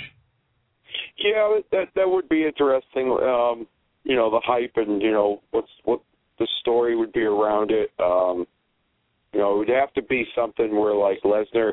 See, the thing is, Lesnar's not on TV as much, so he'd have to like kill like a bunch of guys on TV, work a couple of pay per views, talk about how he's unstoppable. You know, and then you know say that he's got nothing left to prove, he's a monster, or whatever, and then Batista shows up and be like, "Dude, you hadn't beat me yet." So, I mean, we'll see yeah, what I mean happens. that's good. Also, I mean to to build. I mean Batista could just show up. I mean, you can, I mean right now, you know Lesnar just left to give him a reason to come back. I mean Batista could show up and say, you know, who's you know I heard this this idiot says he he has he has nothing left to accomplish uh, in this company. Well, you know, you never been in the ring with the animal. Um, you know, something like that. Uh, you know, you know, faced me at WrestleMania. You know, point to the sign has become a big thing to do now. Um, so that could be just the vehicle to bring him back. But that that that would be an interesting match. I'd be into that match. Uh, definitely think it would be pretty hard hitting, uh, the violent kind of match. So uh, yeah, that could be cool. But uh, who knows? Who knows? We're all like we're all love being fantasy bookers. Good times. Good times. Let's go back out to the phone calls. We have a caller who's been on hold for like 40 minutes now. Hi, Ken. Justin, how you doing? I missed you. What's up, brother? Not much. I miss you too. How are things going with you? Wonderful, Ken. So, did you watch the wrestling this week? Oh yeah, it's awesome. Well, what was your uh, favorite moment this week? Well, I usually like when Dave is a nice guy. He's he's he's an excellent man. What is that, brother? You hear that, All Dave? right. You, you got a Justin's a, a fan. Yes. I thank you. Very, thank you very much, Justin. You're you you you're good. You're a good guy too. I like you. Thank you, Justin. You're welcome, Dave. So, how how are things going, Justin? Very good, Ken. Well, it's good to it's good to hear you. Anything else in the world of wrestling you'd like to discuss with us? Yeah. You you, should be president, Ken, of the United States. Finally, someone calls in, and we we have one vote. finally, thank you, Justin, for being our supporter. See, you know, it, it it just takes a step. It just takes one small voice in the night. And, and we've announced our candidacy, and now, Justin, you are supporting our run for the presidency? Oh, yeah, Ken. I'm voting for you, buddy boy. I appreciate the, the, the vote. Thanks a lot for calling, Justin, and uh, You're welcome. look forward. Give us a buzz next week, all right? All right, boss. Talk you're, to you later. You're cool, brother. All right, thanks, brother. You're welcome. I love when Justin calls. It's just like it, it- Justin calls and it's like, ah, just just boost our egos. Just just makes us all feel good, like we're cool and great, and then he's voting for us. Hey, put us over. He does. He does put us over every week. So uh thanks for the phone call. You know, just and it's always short and sweet. He gives us a little bit, puts us over, gives us a few compliments, and uh we're one vote in. We are one vote in. Now I don't know how many electorates Justin carries, but we got his vote. I mean, think about that. We just, I mean, a little, a little over an hour ago, we announced the candidacy, and already we have one vote. That's, you know, no TV time. We're not on NBC. We're not on CNN, and we've gotten one vote. We are on our way. It's good stuff. Let's go back out to the phones. Hello, caller, are you there? I got a 203 number. Hey, Hey, what's up? hey. Oh, wow. I was, I was, I was expecting to hear like a boop, but I heard unmuted. I was like, what? Who Oh. Who is this, James? Yes, sir. How you doing, man? I'm good, man. I was, I was pleasantly surprised earlier this week. If you know what I'm saying. How you Yeah, doing? we got to meet uh, out there in Connecticut. It was it was cool meeting you. Uh, you know, we got we we talked. I mean, it's amazing, like you know how much you can actually talk about wrestling. But we talked a couple hours about wrestling. And uh, what do you got for us this week? Uh, anything we didn't discuss you'd like to discuss here on the show? Uh, well, you know how it is with me. I get off work and then I call in and I'm just picking up whatever I can hear. Uh, I I, I heard the, the the Batista Brock thing. That was, I was kind of was kind of digging that. Didn't he have his first fight last night? Uh, yeah, and he actually he he won his first MMA fight, and uh, we had a caller call in and uh, just threw around. I was kind of doing some fantasy booking for WrestleMania and said, uh, "What about Batista versus Lesnar?" And uh, we started talking about. it. We're like, "Hey, you know, that that I mean, that's something I could get into if it's done the right way." Yeah, that's true. The um, what what Vlad said that three way earlier, that was that that could be done right. That would be nice. That um, if if they can't book Austin, then the title match at Mania would be Rock, Cena, and Punk. That would be great. Yeah, I mean it's funny. We talked like for those of you for those of you who are not in the food court on uh Friday night in, in Stamford, Connecticut, uh, we kind of were throwing around some ideas for WrestleMania, and uh the thought was, you know, the the idea keeps coming up, oh, Punk versus Austin, and uh you know that may very well happen. But if that didn't happen, uh to include everyone, uh we're coming up with ideas of of having a triple threat match with uh Punk, Cena, and The Rock, which. uh could be interesting. I mean, when we discussed, I'm not a big fan of a triple threat match. However, those three uh, would be interesting as far as the promos leading up to WrestleMania. Um, they, the the match should be good. Um, so it, it's definitely something that could work. Again, not a big fan of the triple threats, but I'm not gonna lie, those three in the ring at the same time, I'm sure they could put on a very entertaining match, and it would be very entertaining leading up to the match. Uh, I'm curious what you think of it, Dave. Since you weren't at the food court on Friday night. Yeah, I didn't even know there was a food court meeting talking wrestling. Jesus Christ! Thanks for the invite. I appreciate it. I'm only the co-host of the Reedy Show, but anyhow, Vladimir, I, I had to pick something up from Vlad, and uh, so I just went to meet him to pick it up, and and just grabbing that wound up being a you know two and a half hour discussion on on pro wrestling, where really we we just we booked everything in in all companies for like the rest of the year. Someone just needs to hire us. But, Uh, you know, jealous. Okay. Just- Your your, your thoughts you. on uh, like if they went threat at WrestleMania? Um, I like the idea. Actually, I wouldn't. I, I wouldn't be opposed to it. Um, I, I would like to really uh, like this. There's talking Rock Cena again for the title, which isn't a bad idea. The first one drew money, but I think the importance of throwing CM Punk in there because they can't get off. And um, I think it would be much better Punk in there, make it a threat. Um, and and add something a little different to WrestleMania. You don't see too many triple threat matches for the title at WrestleMania. Usually one on one. So, you know, Punk's got heat with Cena. Eventually, it, it looks like they're leading to him and Rock at the Royal Rumble. You know, kind of kill two birds with one stone, and I think it would be a good match with all three of them. And thanks for the call, James. Uh, it looks like uh, we had a bad connection, and it looks like uh, we lost you there. But uh, uh, good points uh, about triple threat. Yeah, I mean it's it's funny, and and it, it becomes like a a philosophical thing, and I get it. I get you know we all have our opinions on things. My feeling on triple threats and fatal four ways and all that stuff.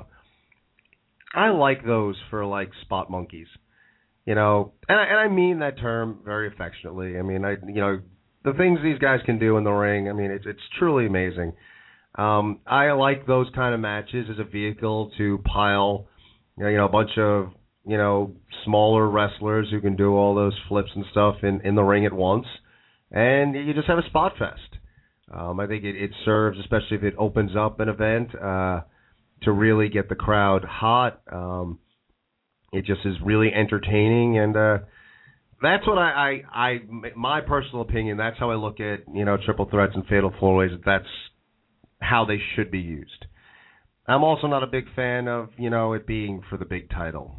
Uh, however, this is one that I, I can't I can't say no. That would be horrible. Um, those three jawing at each other. Um, you know, Cena has major history with both of them. Um, you know, obviously, uh, Punk, the whole respect thing. Uh, you know, Rock is always going to be good on the mic.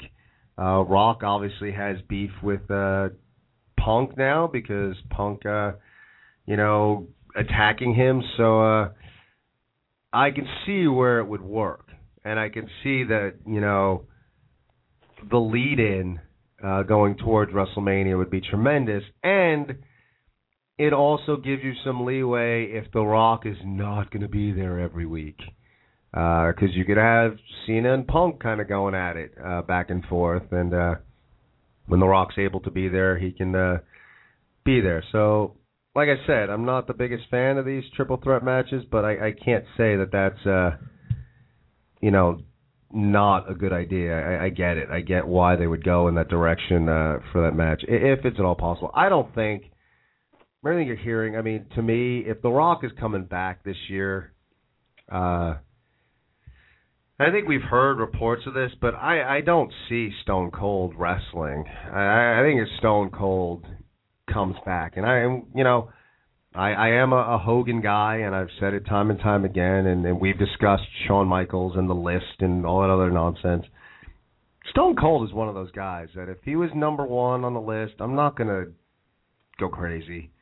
Um, he's definitely the the money he drew, the popularity, uh, what he did for the business in the time, the Austin 316. I mean, Austin's right up there as one of the greats. Um, if he's going to come back for one last match, that has to be the focal point of WrestleMania. I don't want to.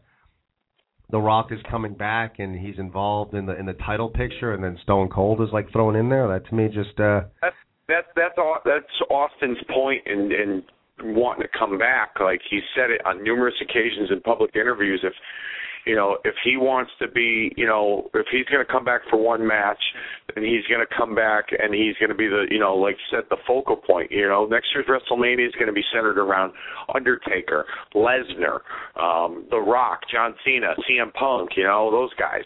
Um, and, and plus, Austin's not in the greatest shape. He just had knee surgery, so it's going to be a while before he could even ever think about stepping into the ring.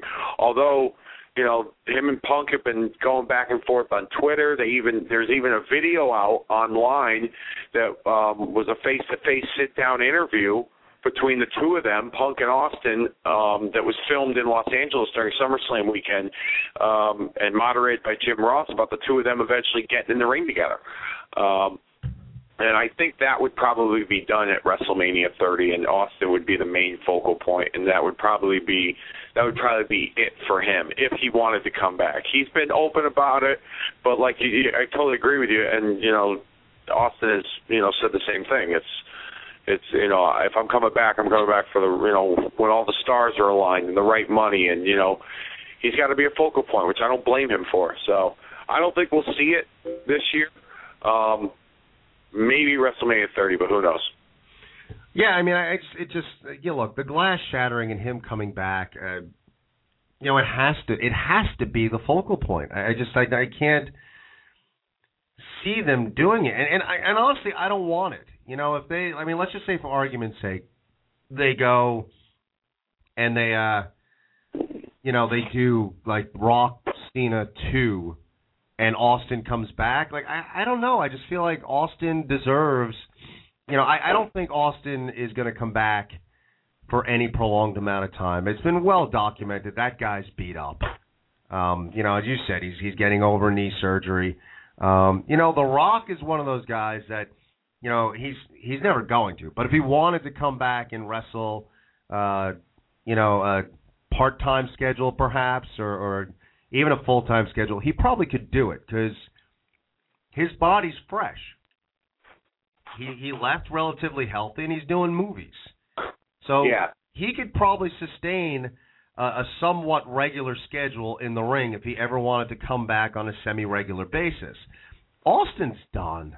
I mean, all the respect in the world to him, but he's done. And if he's coming back, he's coming back for one final match. He's coming back for that send off. He's coming back for that moment that WrestleMania ends and the entire 138,000 gazillion people are chanting, Thank you, Austin. That's why he's coming back. He is coming back to be the focal point of WrestleMania. He is coming back for a tremendous send off, and he's coming back for one last match. He is a guy that that deserves that to be the focal point of WrestleMania. And I mean, you hit the nail on the head. WrestleMania 30, Austin's last match. Why not?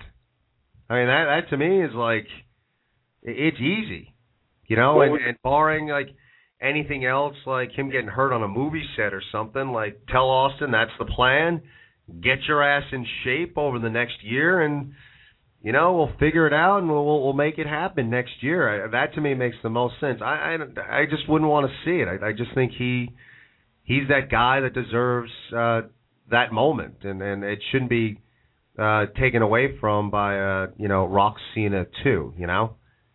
Yeah, well, I mean, with Austin too, you know, I mean, he's he's not he's always you know come in, made sporadic appearances, refereed at WrestleManias in the past, and an idea that I would think would be cool that I'd like that I would like to see is if let's say they did go Rock, Cena, Punk, triple threat at WrestleMania, and they hype it up as the biggest triple threat match in the history of WrestleMania, and then they they announce, you know, they need a referee for it because these three, how are you going to be able to contain these three huge mega stars? And you get Austin to referee it, and then you plant the seeds for Austin Punk at WrestleMania 30. And if they want to, they could basically announce Austin Punk for WrestleMania 30 after WrestleMania, and there you go. You got your. I mean, those travel packages sold out like like gangbusters when they announced Rock Cena.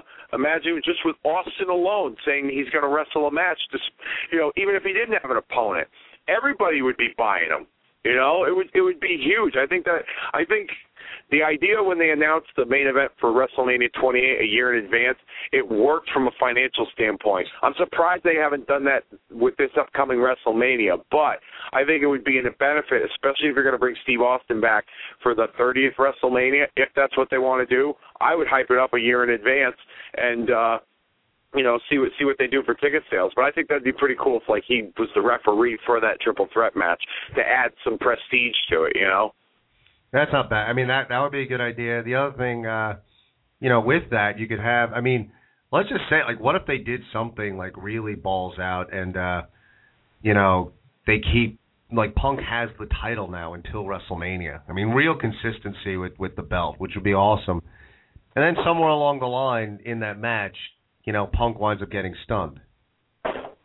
Yeah, You know, exactly. That's what I was thinking too. It, it works. It works perfectly. And, and you know, it's funny that you brought it up. And, and I'll I'll tell you, like I I get what you're saying with the uh, announcing the main event a year in advance, but I'm kind of glad they didn't do it because it was really organic when they did it.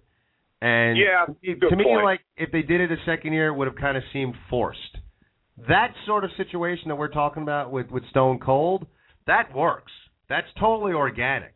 And if you like, I mean, again, we've seen it time and time again these these past few years because and, and I can't look. I, I I know a lot of people out there like I'm not happy with the product. I'm not going to give the WWE my money, yada yada yada, and all that other stuff. And and I get, you know, people spend your money how you want. Wrestling, you don't get it. WrestleMania can suck. WrestleMania can be terrible. WrestleMania can be like the the worst WrestleMania there's ever been. I will still buy tickets for next year's WrestleMania. The weekend is tremendous as a wrestling fan. I cannot stress enough how great a time it is at WrestleMania. And what's what's cool is is meeting wrestling fans because they literally make pilgrimages to this. I mean, you will meet people from all over the world when you go to this, and I expect this year's it being in New York to be a really international type event.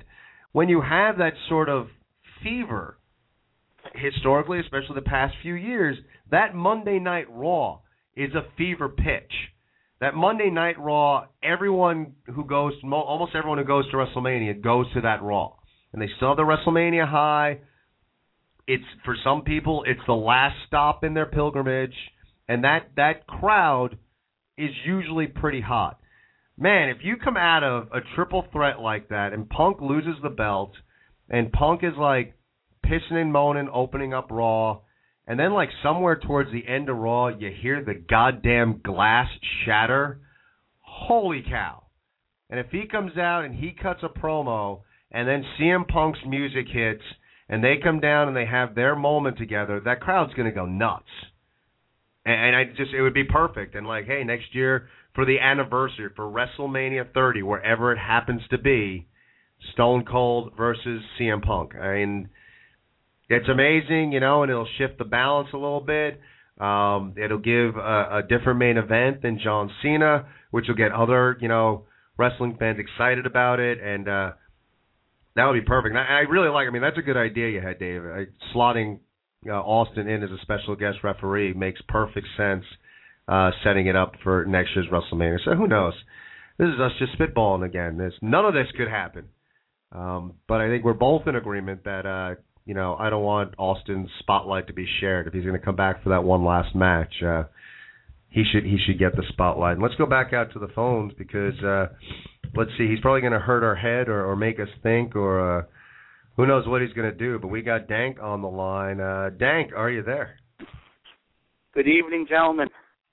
Good evening, and uh, just got to give you props because you, you you made the call at uh let's see how, how this goes, but you you brought up Ryback, and uh, lo and behold, Ryback is confronting CM Punk. Um, that was I have to say I could sit here and gloat about it, but that was just pure luck. And I mean, granted, it felt good to see it, and now like I missed this past Monday Night Raw, so I don't know exactly what's what I missed so far. But it's it's I don't know. Like I I feel like I can walk with my head held high a little bit more than normal. I called it, you know, with the, I I'm going up against Ken and I'm going up against Dave and here comes little old Dank and he's like, Well, what about Ryback? And then all of a sudden it's Ryback. And my Which voice which gets means deeper. either you hit the nail on the head in your prediction, or as we speculate, someone someone in the deep reaches of the WWE offices is listening to this show. Yeah, That's what I like. factor. I The want custodian. Yeah, maybe. I, I, I, I want to bring up that point because if you think about it, this is not really the first time that we discuss something on your show, and that a few maybe weeks or months later it happened to come up. If you recall, a couple months ago or a month ago, we were talking about we were talking about resurrecting the tag team uh, uh, belt. We were talking about possibly putting two mismatched wrestlers together, like the Rock and Sock connection. And lo and behold, we have Kane and Brian. It does make you wonder, doesn't it? Now Ryback. Now when does coincidence stop being coincidence and start being a fact? You know what I mean? So it's one of those uh you know, it feels good because if somebody is listening and we have ideas that you know are being borrowed, if we want to put it that way, I mean, it it does kind of give you like a lot of um cred, both you know, both of you. And hopefully one day you'll be propelled up to um what's the word? Uh, I can't think of it right now. Like where everybody knows you, like celebrity status. Could you imagine, like, just like think about, like, we're sitting here talking right now. Let's just, like, somewhere out there in Stamford, you know, that everyone's gone home for the weekend. It's a Sunday night, but in, in the offices, there's uh, Triple H sitting there, and he's pops up his his laptop and uh, types in the KenReadyShow.com and just sits there with his sit there with his notepad. You know, it's funny because as you're saying this, I'm imagining the promo on Raw to where you just hear the voices on the radio and then the camera shifts over from the computer right into Triple H's face and the crowd goes wild. That'd be awesome. So so trips if you're if you're there if you're listening, um, you know we'll work for you. You know we're we're looking for for a job. So uh, you know we're That's available or give us a call because the number is three four seven eight three eight nine eight one five. Uh, got any questions on uh, creative direction that the WWE needs to go in? Just give, just give us a call. We'll, we'll point you in the right direction. That's good because I need a chaperone for my kids. No, and uh like I caught like right when you guys were talking about Stone Cold and trust me, I'm one of those fans that every time they announce there's a surprise guest, I wait to hear that glass break. And it's it, I will have my day in the sun where I will just go nuts and my neighbors will probably call the cops because they think I'm killing somebody. But to me, Stone Cold is like more than The Rock, more than you know Taker. It's I I want him back. It's it's like he is the reason I started really following and then getting you you know following all the storylines and whatnot. Stone Cold will, always be my number one wrestler. So years to the day, we hear that glass shatter and we see that bald redneck come down that aisle.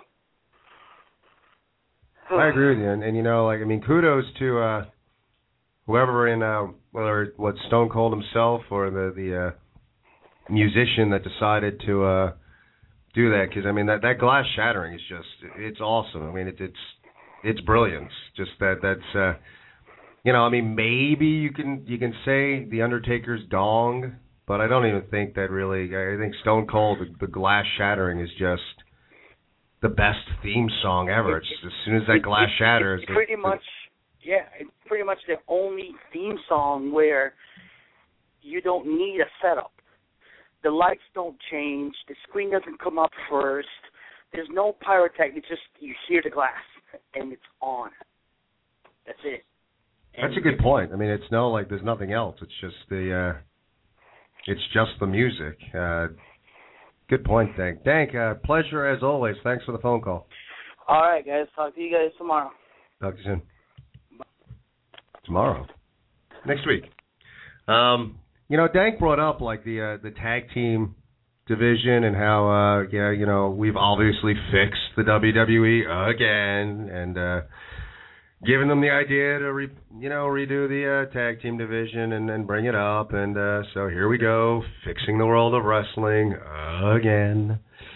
Um this tournament I I kind of like the idea uh curious your thoughts Dave on this. One of the things I I, I did think about the tournament I mean all right, Kofi and R Truth are eliminated. Uh, they were the former tag champs. Uh, I don't know if you could call. I mean, they're a tag champ, so I guess you could call them an established tag team. But when you look at this tournament, the Usos out, Primo and Epico out, uh, and those are two teams that, to me, are genuine tag teams. Uh, everything else is manufactured. Now, I'm not saying I don't like the other tag teams.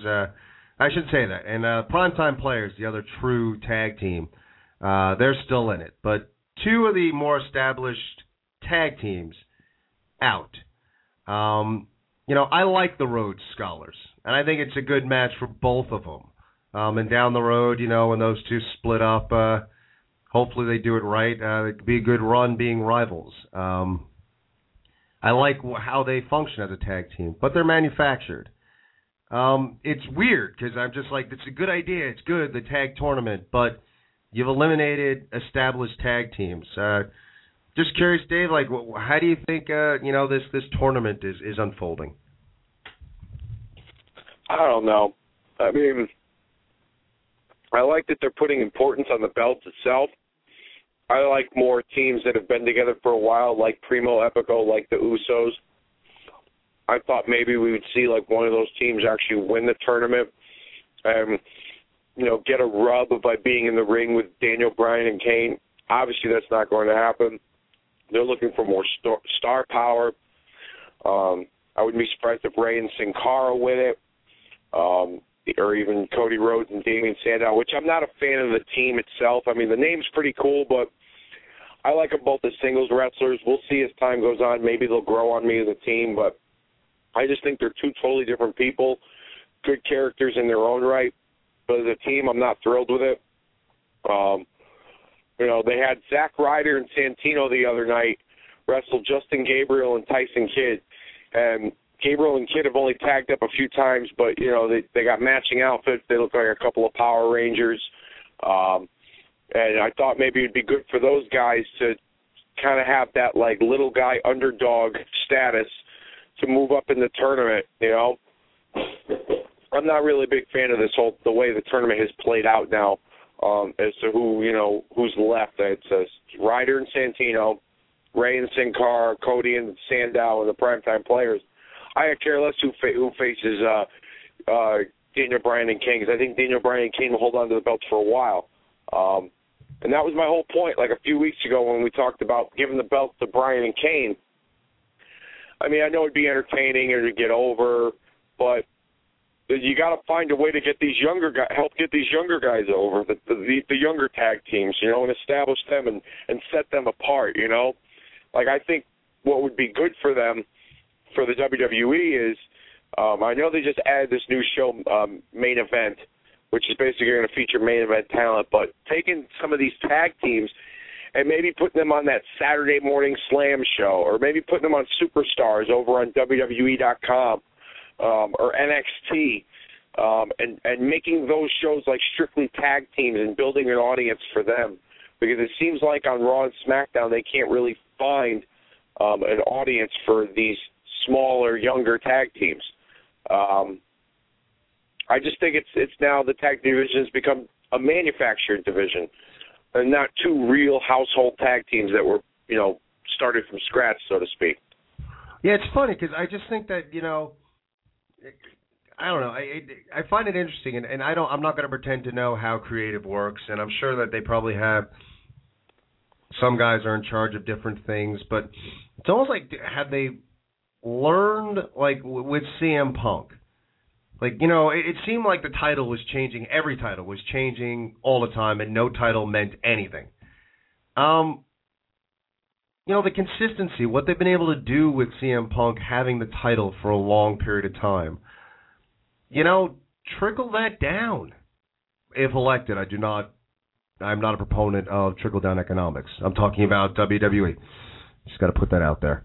Um, but trickle, like you know, like when you the the consistency in the belt works with the the WWE title, it would work with all of them. And I agree with you. Give one of these established tag teams a, a shot at it. Uh, I agree. I think, and again, I disagree with you. I like what they've done with uh, Rhodes Scholars, and I think for the time being, uh, you know, those those those are two guys that really could get lost in the shuffle, and at least they they have something now, and they're both obnoxious, and they could be good for the tag division. Uh, but I would like to see, like you're saying, one of the established tag teams. I would love to see the Usos win the belts and keep them for like six months, a year. You know, really bring like I think to to make the tag team division mean something, you need to have a real tag team that holds the belts for a certain amount of time. And you know what? Have that real tag team beat some of these star manufactured tag teams. Um, I, I just don't know. I agree with you. I like the whole idea of the tournament, um, and I like giving the belts uh, a little bit of prestige, but uh, I'm curious how far it can go. I like the Daniel Bryan Kane thing. Uh, it's entertaining, but really and truly, I mean, let's all face facts. If in five months from now, those two still have the belts and they're still standing in the middle of the ring yelling, "I'm the tag team champions," we're going to be sitting there thinking, "All right, enough." Like it, it's it's done enough with this. So um, this again is a, a to me a short term, uh, very entertaining angle. And again, I'm not saying I'm not enjoying it, but I think it's something you got to look to the future because I don't know how much longer they can keep this going. Uh, but I, I, I totally agree. That I would like to see an established tag team win the belts and uh, keep it for a chunk of time, just to, to give the title uh, a bit of importance. So I, I'm kind of, I, I'm like I'm skating the fence on this one which I guess is great for politics. I can I, I'll, I like I like the tournament, but uh, not necessarily liking where it's going. I mean, personally, maybe it winds up being uh, the Rhodes Scholars. Uh, I'm honestly hoping that it winds up leading into uh, the primetime players, and somehow they pull an upset because they are an actual tag team.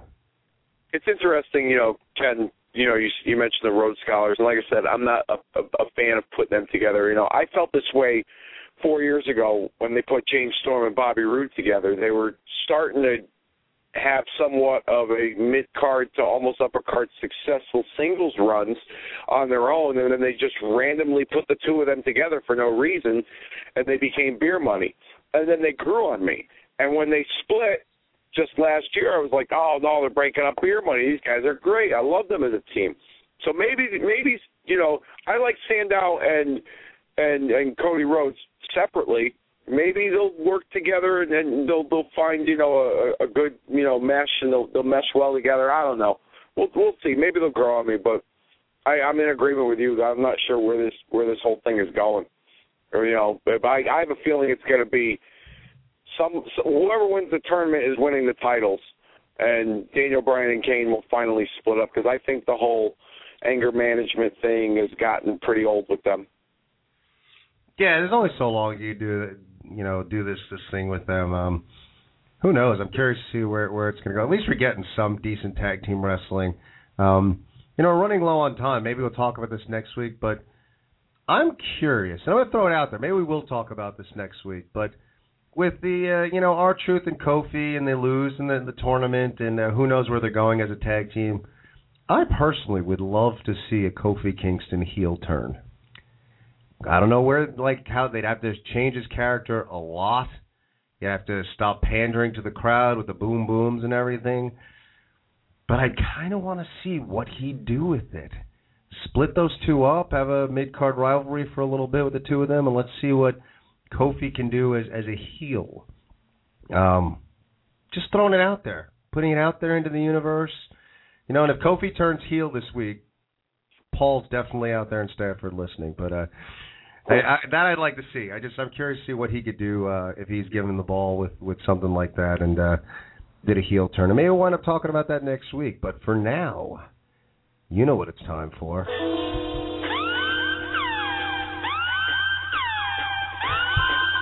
The Ken Reedy Show. Nod of approval.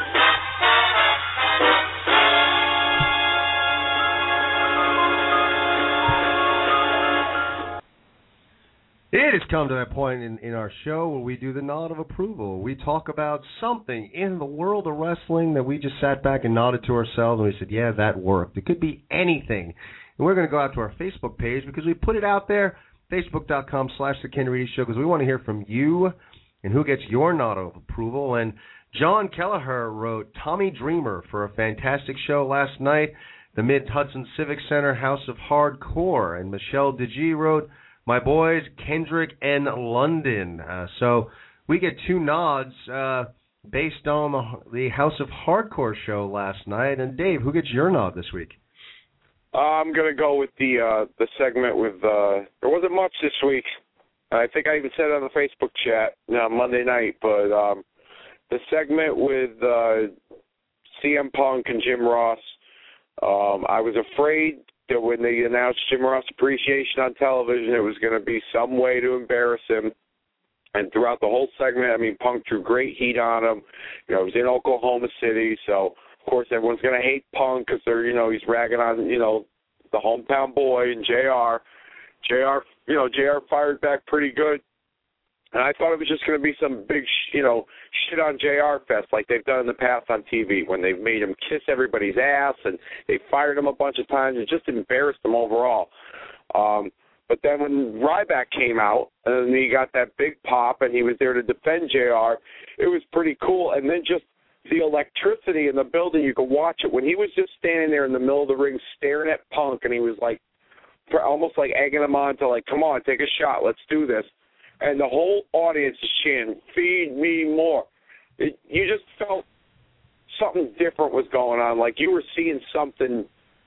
Almost, it was almost like you're seeing something special, and especially with the fact that Ryback is, you know, moving up. It looks like with the interactions with CM Punk. Um, so yeah, that gets my nod of approval this week.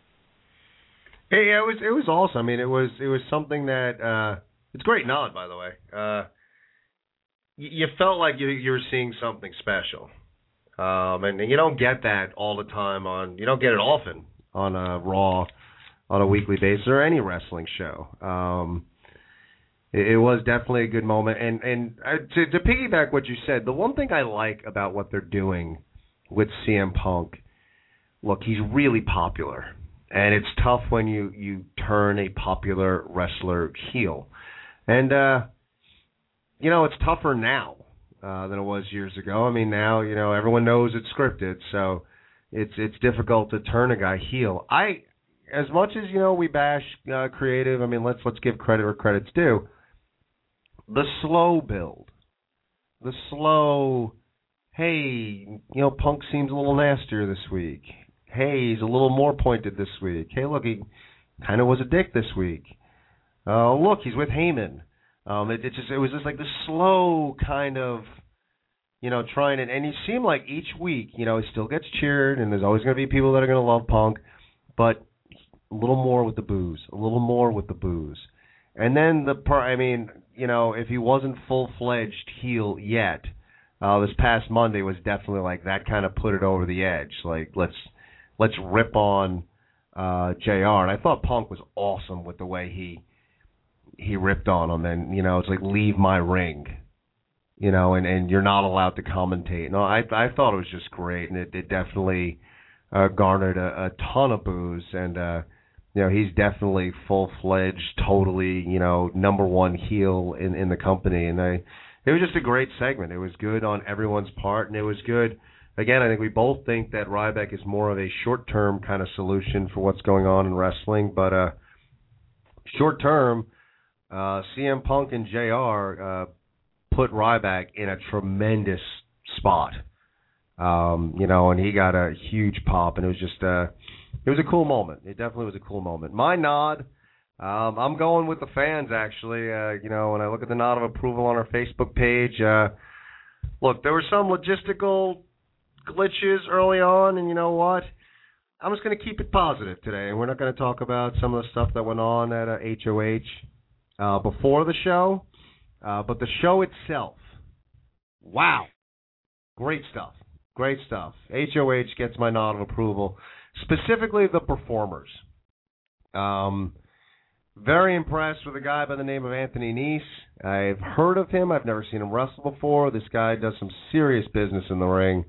Uh, wow. Very impressed with what he brought to the table. And Tony talked about it earlier. Uh, loved everything he brought. I mean, I would totally go see this guy. You know, one of the few guys. I mean, I, I we've gone to indie shows. I love seeing indie shows. You know, I I'll go see a BWO show because they put on a good show. Uh, you know, I'll go to in other indie promotions. I'll definitely go back to a Wrestle Jam. They put on a good show, and it's it's a show. Um, it's not necessarily one guy that that will sell it. Uh, you know, especially on the indie scene. Uh, Anthony Nese is one of those first guys. Like I'll I'll go see something if I if I know he's on the card, just to see his match, just to see what he'll do next. Because I was so impressed with what I saw from him, and uh, London and Kendrick versus the Young Bucks. Uh, you're not going to see a better tag match. Uh, period. And we were just talking about tag team wrestling, and uh, you know it's interesting. I mean, I, I think about the, those two tag teams, and I think about the tag division right now, and uh, you know WWE. You couldn't have like the Usos, Kofi and R Truth, Primo and Epico, London and Kendrick, and the Young Bucks uh, being uh, you know spearheading your your tag division. Uh, those matches would be phenomenal. Uh, and even if you throw in some triple threat and fatal four way kind of matches uh, surrounding the title, uh, be tremendous. But uh, I digress. Uh, back to HOH. The match uh, London and Kendrick and the Young Bucks put on uh, last night was just absolutely phenomenal, and uh, it just you know it it's tough, and, and the indie scene is tough, and and you know Tommy was able to put together a, a real good cast uh, that that you know drew a lot of people, but uh, you know you don't have that feeling, you know. We've gone to WrestleMania. Dave and I have both been to WrestleMania, and uh, when you're at WrestleMania, you know you're at a happening. Uh, just everything, you know, you feel it.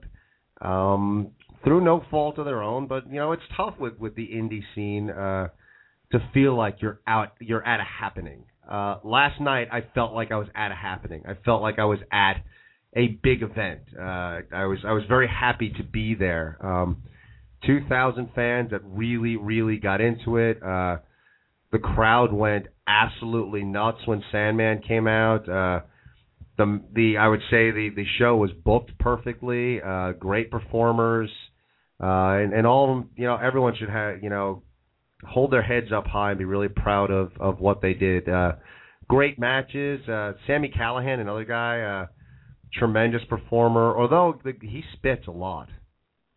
Every time he gets hit, he spits. There was spittle everywhere. Um, so maybe cut the spittle, but other than that, Sami Callihan against Rhino, that was a very hard hitting, uh, violent match. Uh, so everyone, top to bottom, I think it was it was a happening uh, last night at the Mid Hudson Civic Center, and I'm looking forward to HOH too. So uh, the performers of HOH get my nod of approval. The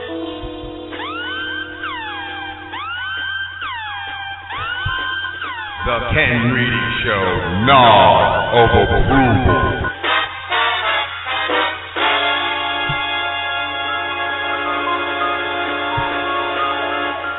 And there you have it. Those who uh, played along on Facebook, thanks a lot. Each and every week we will post it up there. So uh, let us know who gets your nod. Uh, wow, great show again. We hit the indies, we hit the majors. Uh, thank you guys for uh, calling in. You know, next week uh, it is bound for glory, and I know sometimes I, I apologize. Sometimes with everything going on, uh, you know, maybe we need to pick another day during the week to do another show. We get so much to talk about. That's Uh, a good idea. but uh, we you know I, I we don't and and uh, apologies, but uh, next week we'll be bound for glory, so we will definitely be going TNA heavy uh, next week, looking into Bound for Glory, what's going on with Aces and Eights, uh, Bully Ray and Sting. Do you believe it? Or is Bully Ray just pulling the wool over Hogan and Sting's eyes? Who's the leader? Could it be Bischoff or is it something someone else? Could it be a swerve? What will happen on Bound for Glory next week? What will we see on Impact to put over Bound for Glory? We don't know, so we will discuss that hot and heavy next week uh, on the Ken Reedy Show. Dave, great show this week. Thank you very much. You didn't do too bad yourself. Why, thank you. And as as we go forward, more information on our presidential run going forward into November. We are taking this country over. As we said before, this is not just a show; it's a movement. Thank you, everyone, for your support. Take care. We'll talk to you next week.